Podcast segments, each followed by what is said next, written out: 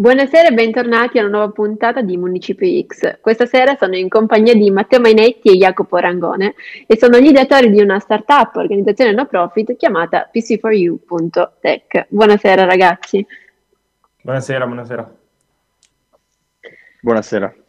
Uh, ciao ragazzi, allora uh, sì, ci sarà un piccolo delay, immagino, ogni tanto con Jacopo, ma perché ci spiegherai che tu sei fuori, attualmente non sei in Italia, però mi piacerebbe vi presentaste un po' così ci facciamo subito conoscere. Vado io allora, che Jacopo è in ritardo. allora, sono Matteo Ainetti, ho 18 anni, ehm, frequento il liceo Leone XIII qui a Milano Conosco Jacopo praticamente da quando sono nato e insieme con lui ho fondato nel maggio scorso pc4u.tech. Molto bene. Invece tu Jacopo da dove ci parli? Eh, io vi parlo da un po' più lontano. Io in questo momento sono in un college in Inghilterra dove studio da settembre 2019 Anch'io sono nato e cresciuto a Milano, 18 anni, e dopo aver fatto tre anni di liceo scientifico al Leonardo da Vinci ho scelto appunto di trasferirmi qua in Inghilterra. Ed è il motivo per cui c'è questo piccolo ritardo, però niente di, di, di, importante. Ma tra l'altro voi due siete amici da una vita, vi conoscete da tantissimo, come... qual è il vostro legame, insomma, la passione che vi unisce anche? Allora, in, noi ci conosciamo perché i nostri genitori da prima che nascessimo hanno, erano collaboratori. Eh, suo padre è stato studente di mio padre, è stato uno studente, uno, studente, uno degli studenti migliori e poi eh, hanno iniziato a lavorare insieme e ancora oggi lavorano insieme. Quindi insomma, come mi diceva Jacopo prima, siete un po' figli d'arte da quel punto di vista. Sì, sì, per, da quell'aspetto, sì, sì, siamo... Matteo è l'unico amico d'infanzia che io mi porto dietro da, appunto, da, da sempre, sì, più o meno mio papà è un professore di ingegneria gestionale all'interno del Politecnico, il papà di Matteo per anni è stato presidente del Poliab, quindi su quell'aspetto possiamo essere definiti una sorta di figli d'arte, quindi niente pressione. No, assolutamente immagino, molto, molto tranquilli, però dai, un buono spunto e chissà i vostri sì. genitori saranno sicuramente contenti perché il progetto di cui andiamo a parlare, che ormai insomma sta avendo un grande riverbero, una grande voce però è molto positivo dal punto di vista di innovazione tecnologico perché mette in gioco dei ragazzi molto giovani, ora poi mi spiegherete che non siete soli nel progetto, però anche e soprattutto dal punto di vista umano come andremo, avremo modo di parlare. Insomma, quando, ditemi un po' quando nasce, cosa, insomma, quando nasce il progetto, chi siete anche, perché non siete da soli.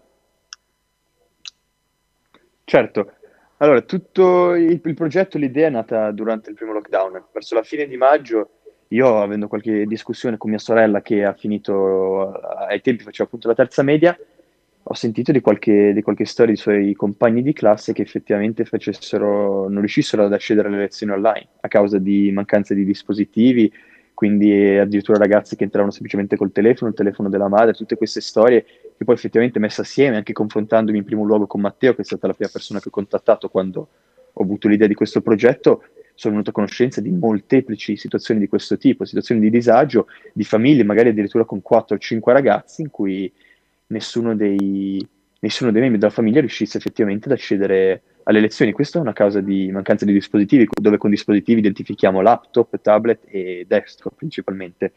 Quindi io ho avuto appunto questa idea in primo luogo di creare un sito che potesse effettivamente superare quelle che sono anche un po' le burocrazie del processo molto meccanico, quando si tratta sia da una parte di donare un dispositivo che può essere usato, quei vecchi, insomma, tipici che si tengono un po' negli scaffali di casa, prendere polvere, e dall'altra soprattutto la burocrazia che c'è dietro il processo di, di richiesta. Quindi un bisognoso, uno studente milanese, o italiano, nello specifico milanese, che ha bisogno di un dispositivo.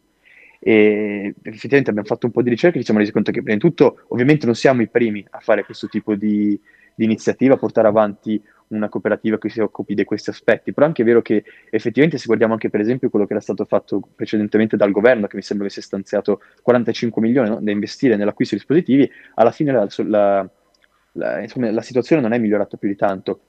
Questo per esempio per fare riferimento a, all'aspetto del governo, i, i, dispositivi sono stati dati in comodato d'uso. E questo implica che una volta finito il periodo di didattica a distanza questi dispositivi siano ritornati al governo. E questo vuol dire che insomma a breve termine la, la, problematica della didattica digitale non sia stata risolta, perché poi se pensiamo all'inizio di settembre, che è stato un po' turbolento per tutti, dove non è tutte queste insicurezze che non ha fatto effettivamente bene a nessuno, ci sono famiglie che si sono ritrovate comunque senza dispositivi. E poi dall'altra, a lungo termine, ed è un aspetto che magari potremmo esplorare dopo, è la digitalizzazione, perché comunque è importante che un, un dispositivo ci sia in ogni casa. Comunque, Chiusa questa piccola parentesi, è nato così il progetto, quindi l'idea era quella di creare un sito semplice che potesse favorire l'incontro tra domanda e offerta di dispositivi usati ma funzionanti per gli studenti della nostra città di Milano che ne avessero bisogno per la didattica a distanza. Io ho sentito Matteo in primo luogo, che è stata la prima persona con cui mi sono confrontato, poi ho sentito Emanuele, che era eh, un amico che sapevo fosse anche lui interessato appunto di questi aspetti di innovazione digitale, startup, imprenditorialità e soprattutto fosse anche un ottimo programmatore, quindi potesse tirare sul sito e poi attraverso Matteo siamo venuti a conoscenza del caro Pietro, che invece è la persona che si occupa delle grafiche, sia del sito da una parte che anche per esempio delle nostre campagne social, eccetera, eccetera. Quindi il team iniziale era composto appunto da questi quattro membri, tutti diciottenni, tutti milanesi. Oh, grazie, grazie Jacopo. Sì, diciamo che mi permetto di sottolineare un aspetto che secondo me è molto interessante, che comunque tu hai toccato, che è quello della semplicità. Cioè voi siete riusciti a creare un qualcosa, insomma un sistema semplice, accessibile, in modo da velocizzare quello che a volte a livello di grandi numeri o comunque di piani diversi risulta difficile poi fare. Cioè tutto a scopo di portare poi la, la scuola ai ragazzi mi sembra questo un aspetto molto molto importante e degno di nota. Quindi insomma mi piacerebbe capire adesso come funziona il progetto, così spieghiamo meglio chi ci ascolta. Allora, quando ci è venuto in mente in maggio avevamo le idee chiarissime e ci sembrava semplicissimo. Eh, avremmo ritirato i dispositivi attraverso, attraverso, il sito e poi li avremmo, li avremmo ricondizionati e riconsegnati eh, magari in bicicletta o in moto quello che poi è successo con il tempo è stata una grande complicazione di questo processo, perché, perché da subito abbiamo avuto una grandissima copertura mediatica. Eh, molte persone sono venute a conoscenza dell'iniziativa e di conseguenza abbiamo avuto moltissime richieste e altrettante donazioni. Per fortuna ci sono state altrettante donazioni perché nel panorama milanese abbiamo notato che c'è molto questo, questo senso di, di solidarietà. Quindi abbiamo avuto tutte queste donazioni, tutte queste richieste e non sapevamo minimamente come gestirle, perché ehm, il, processo, eh, il, processo, è questo. Noi eh, ci rechiamo a, a, casa della persona che vuole fare la donazione che, mh, mm, e otteniamo l'indirizzo e il numero di telefono attraverso il sito. Eh, ci rechiamo lì, eh, ritiriamo il dispositivo e lo, ricondiziona- lo ricondizioniamo, lo impacchettiamo e poi, eh, sempre attraverso il sito, eh, matchiamo il dispositivo con la, con la, corrispondente richiesta e poi lo consegniamo. Mm, in questo secondo periodo di lockdown si è creato veramente una, una, una grande difficoltà perché siamo arrivati ad avere centinaia di donazioni e centinaia di richieste. Quindi, logicamente, quattro diciottenni eh, non potevano gestire un, un carico di lavoro del genere anche perché poi abbiamo subito tutti iniziato la scuola da settembre. E, ehm, e qui sono, sono, entrate in gioco delle cooperative che ci hanno dato, delle cooperative anche loro tutte no profit, che ci hanno dato una grandissima mano in, a, a, compiere questo processo e a comunque rendere efficiente il, il servizio che, che, che, che proponiamo.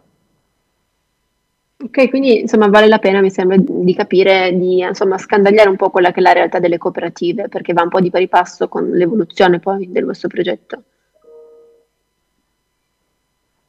Esattamente, sì, sì, senza dubbio. Quindi le due cooperative di cui appunto ha accennato Matteo sono da una parte, da una parte Informatici Senza Frontiere, che sono una cooperativa no profit che tra le tante iniziative che sono gestite gestisce anche un gruppo di informatici volontari che si occupano del ricondizionamento e della verifica del funzionamento dei dispositivi. Quindi i ragazzi di Informatici Senza Frontiere una volta ogni settimana eh, vengono nei nostri magazzini, ritirano i dispositivi che vanno ricondizionati e ci danno quelli che invece sono, sono, da, sono appunto nuovi da ricondizionare.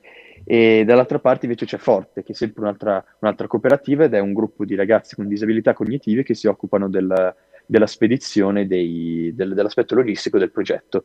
Quindi in generale eh, è sempre molto, è molto bella. Poi insomma è un aspetto bellissimo che sarebbe valido evidenziare del, dell'iniziativa in sé è stato questo senso di solidarietà che siamo riusciti a ricevere anche da cooperative che si occupano di aspetti simili o non del nostro e quindi questa catena solidale che siamo riusciti a costruire grazie all'aiuto che abbiamo ottenuto da queste iniziative, tutte no profit. Bene, questo, questo, è un aspetto molto, molto bello, anche perché insomma se ne è parlato tanto, ci avrete fatto caso anche voi che sui giornali molti titoli sensazionalistici hanno parlato insomma, del modo che si è avuto di comunicare durante questa pandemia, no? E il richiamo all'unità, insomma alla solidarietà è stato uno degli elementi particolarmente toccato e se questa solidarietà parte da dei ragazzi giovani che hanno innovazione particolare, riescono a collegarsi a altre realtà, poi del milanese, quindi si crea proprio una rete sociale nel tessuto della, della città, questo sicuramente sarà vostro, un vostro punto forte. Mi, mi, piace molto, sono molto incuriosita. Ma quindi insomma, eh, adesso mi hai detto vi fate aiutare da queste cooperative perché non bastate più voi fondamentalmente, quindi vuol dire che siete cresciuti tantissimo? Certo, sì, sì, sì. Ultimamente siamo cresciuti veramente tanto.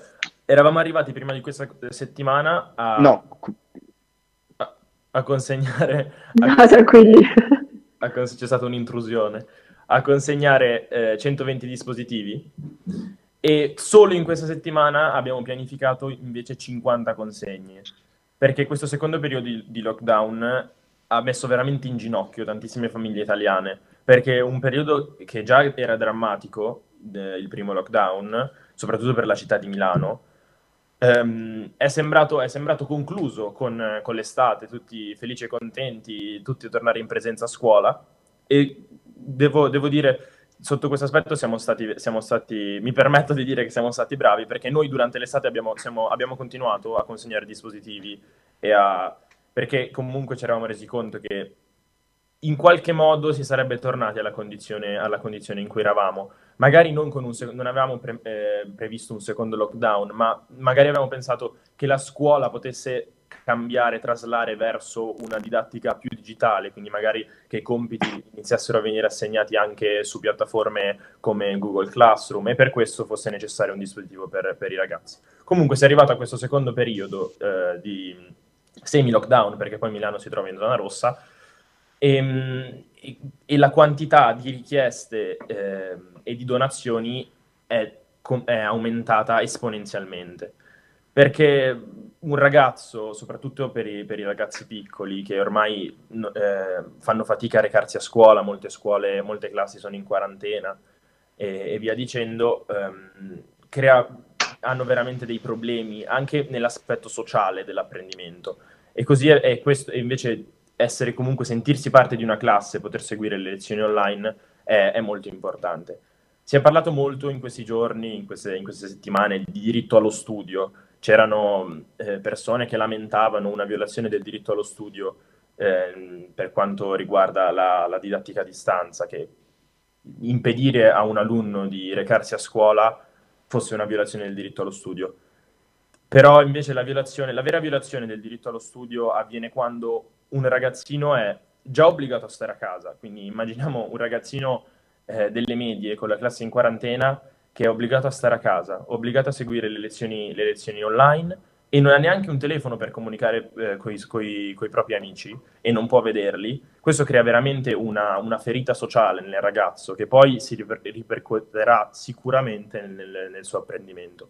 Quindi la vera violazione di diritto, di diritto allo studio avviene quando un ragazzino non può neanche seguire le lezioni online.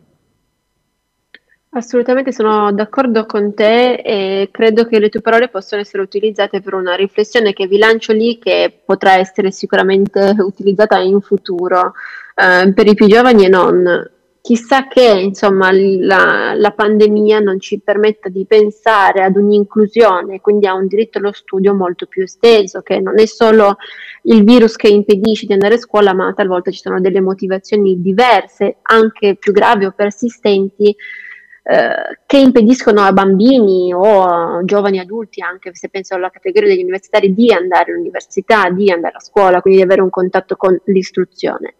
E quindi quello che state facendo di nuovo ci insegna che ci sono delle modalità che riescono a sviluppare già dei ragazzi così giovani, quindi penso che anche in grande scala si possano poi riproporre per poter far arrivare tutti ovunque, che poi è un po' il senso dell'iperconnessione. Sì, se posso, se posso sì? aggiungere una cosa, ehm, il, l'opinione pubblica sui ragazzini che vanno a scuola spesso eh, è questa, che i, un ragazzino che fa didattica a distanza è contento perché eh, non, non, studia, perché eh, non, non, segue le lezioni e quindi sta a casa. Ma purtroppo, purtroppo è, è, esattamente il contrario, soprattutto nei più piccoli. Il, il, il desiderio di un, di un, ragazzino è quello di recarsi a scuola. Mi viene in mente anche una, una protesta che c'è stata de, a Milano da parte dei liceali del mio ex liceo, il liceo Volta Scientifico, un liceo molto, molto prestigioso qui a Milano, che sono recati in piazza Duomo eh, con, con, gli iPad in mano e si sono seduti per terra a seguire le lezioni, per, proprio per dire che il, il loro obiettivo, il loro non è stare a casa e non fare niente, ma è comunque cercare di continuare a studiare per quanto, eh, e per quanto si può di, di recarsi a scuola. Certo. Non è vero che un ragazzino a casa sta meglio e si diverte. Assolutamente. Quindi insomma, adesso chiederei a Jacopo di dirmi quali sono gli obiettivi ideali, quindi che avete raggiunto, che avete pensato soprattutto con PC4U Tech.tech. Certo, allora, beh, se vogliamo parlare di, come dire, massimi sistemi, da una parte quello che abbiamo detto appunto fino, fino ad ora, quindi quello quando si parla di violazione dei diritti dello studio, alla fine non c'è modo di migliore di favorire il, eh, il rispetto di queste regole, appunto di questi diritti, se non garantendo a tutti le stesse opportunità, in questo caso di attendere la scuola, che sia dando i giusti mezzi pubblici se si tratta di muoversi da un punto all'altro, e sia invece dare i giusti mezzi elettronici, che sia dare i laptop o i tablet ai ragazzini per poter collegarsi da casa. Quindi da una parte questo, quindi favorire che questo diritto dello studio che rimanga appunto uguale per tutti i ragazzini, indipendentemente dalle proprie condizioni sociali, economiche, familiari, eccetera, eccetera. Dall'altra parte, insomma, a lungo termine quello che noi ci, ci auguriamo di fare è venire un po' incontro a questo processo di digitalizzazione e quindi, soprattutto per quanto riguarda la nostra generazione, fare in modo che rag- questi ragazzi abbiano i giusti mezzi per, per, creare, per crearsi il proprio futuro perché oggettivamente, indipendentemente dai propri sogni o dalle proprie aspirazioni, avere un, disposi- un tablet, un laptop in casa è qualcosa di fondamentale, ci apre miliardi e miliardi di porte. E quindi da, che sia per esempio imparare a programmare, che poi può trasformarsi davvero in un lavoro per molti ragazzini, oppure anche solo fare un po' di ricerca, capire un po' meglio, scoprire un po' meglio se stessi attraverso i miliardi di strumenti che ci offrono queste fantastiche macchine, è qualcosa che noi riteniamo essere fondamentale. Sappiamo che in Italia il processo di digitalizzazione è relativamente indietro. E quindi dando questi dispositivi alle persone che secondo noi riteniamo ne abbiano più bisogno, meglio i grandi del futuro, che sono ovviamente le generazioni di studenti di oggi, che sono chi, chi fa le medie, chi fa il liceo, soprattutto chi fa l'elementare, tutti questi ragazzi, ci auguriamo di dare prima di tutto un po' una, una svegliata, se così posso dire, al processo di digitalizzazione, dall'altra offrire a questi ragazzi l'opportunità che si meritano per affrontare al meglio il proprio futuro. Hai citato in pieno, insomma, mi sembra una bellissima riflessione, molto, molto attuale e sicuramente se vogliamo ci fa fare una riflessione anche importante che chiudo molto velocemente, cioè che la competenza non va di pari passo con l'età, ma va anche di pari passo con la passione, l'interesse e voi lo state dimostrando che comunque siete dentro una situazione che potete conoscere molto meglio, quindi la sapete anche spiegare. Sì, quindi, assolutamente. E quindi insomma, adesso come, come, insomma, io ho guardato le vostre pagine perché sono una grande fan e ho, ho spinto molto per potervi incontrare, però ho visto che insomma c'è un, un post che parla chiaro di cosa si tratta. Sì, questo è un momento difficile per tutti e noi, eh, e noi in seguito a questo enorme aumento delle richieste e delle donazioni anche con l'aiuto delle cooperative non riusciamo più a starci dietro. È impossibile eh, donare eh, quasi 60-70 dispositivi alla settimana, quindi preparare 10 donazioni al giorno e quindi eh, fare anche i corrispondenti ritiri, perché ogni dispositivo prima di essere donato va, va ritirato, è diventato, sta diventando, stiamo andando verso un, un, un, un task impossibile da, da completare per noi. Per questo abbiamo lanciato una, una, una, una richiesta di crowdfunding sulla piattaforma di produzioni dal basso, che sta andando molto bene. L'obiettivo per ora è 10.000 euro, che ci aiuterebbero sicuramente molto per i prossimi mesi per donare, per donare computer, ma siamo sicuri che anche eh, andare in overfunding quindi superare questi 10.000 euro ehm, contribuirebbe solo, solo, alla causa, quindi sarebbe molto... Certo. Sarebbe, ogni, ogni, ogni, euro donato noi non è che ce lo teniamo, noi lo investiamo in computer, lo investiamo in lavoro di specialisti per, per ricondizionare, lo investiamo in magari licenze Microsoft per comprare ai ragazzini il, il, sistema Office, quindi comprare Word per fargli fare eh, PowerPoint per fargli fare le presentazioni e via dicendo. Quindi eh, puntiamo ad andare in overfunding, puntiamo a raccogliere più soldi possibili e siamo sicuri che, che ognuno di voi possa fare la differenza. Per questo faccio questo appello. Ora siamo noi veramente che abbiamo bisogno di voi e, e mi permetto di, già di ringraziarvi. Grazie, grazie Matteo. Speriamo che insomma, questo messaggio abbia una diffusione ulteriore, perché la causa adesso l'abbiamo conosciuta ed è sicuramente nobile. Allora, insomma, ragazzi, è arrivato un po' il momento di salutarci, però per la chiusura mi sembra giusto, doveroso chiedervi quali sono i vostri piani per il futuro e poi di farci ricordare, insomma, quelli che sono i contatti a cui possiamo attingere per potervi raggiungere. Certamente. Eh, I piani del futuro di PC4U sono, nel breve termine, è quello, tirare su i soldi che sono necessari per portare avanti l'iniziativa, che altrimenti eh, rischia di non poter andare avanti, ma siamo più che sicuri riusciremo a, grazie all'aiuto di tutti a, a, ottenere questo nostro obiettivo. E poi quello che un po' stiamo pianificando di fare è cercare di creare dei corsi di istruzione che possano essere per esempio corsi baserali di programmazione eh, da portare appunto nelle scuole, perché una volta dati questi fantastici mezzi, questi fantastici strumenti di cui discutevamo prima a tutti questi ragazzi, è giusto a loro anche insegnare come cercare di sfruttarli al massimo e quindi come effettivamente poter tirare fuori una carriera lavorativa da questi stessi strumenti. Quindi noi vorremmo tanto poter riuscire, ed è qualcosa su cui stiamo già un po' lavorando, eh, portare dei corsi di programmazione, corsi di istruzione in generale per quanto riguarda l'utilizzo di questi dispositivi nelle scuole ai ragazzini che abbiamo cercato di aiutare. I contatti, Grazie, ragazzi. I contatti, giustissimo, i contatti. contatti. Me li stavo dimenticando. Allora, vai Matte, vai Matte. Allora, per donare, per donare recatevi sulla, sulla, piattaforma di produzioni dal basso, www.produzionidalbasso.it, credo.com. Comunque la trovate, è una delle piattaforme maggiori per il crowdfunding in Italia. Visto, la collaborazione serve sempre, perché jacopocoragigio.com. e, e, cercate pc4u.tech e sicuramente ci troverete, abbiamo già raccolto quasi 7.000 euro. E, invece il nostro sito lo trovate a www.pc4u.tech e sui, sui, su Instagram ci trovate all'id PC4U Tech, tutto minuscolo, tutto attaccato. Invece su LinkedIn non me ne occupo io, Jacopo?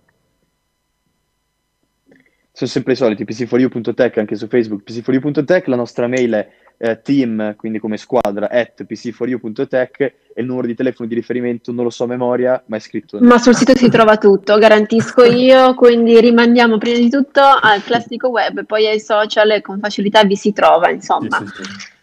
Ragazzi, colgo l'occasione per ringraziarvi, augurarvi un in bocca al lupo, fatemi sapere come andrà il crowdfunding e vi saluto. Grazie mille. Saluto anche chi ci ha seguito e ci vediamo la prossima settimana. Grazie mille.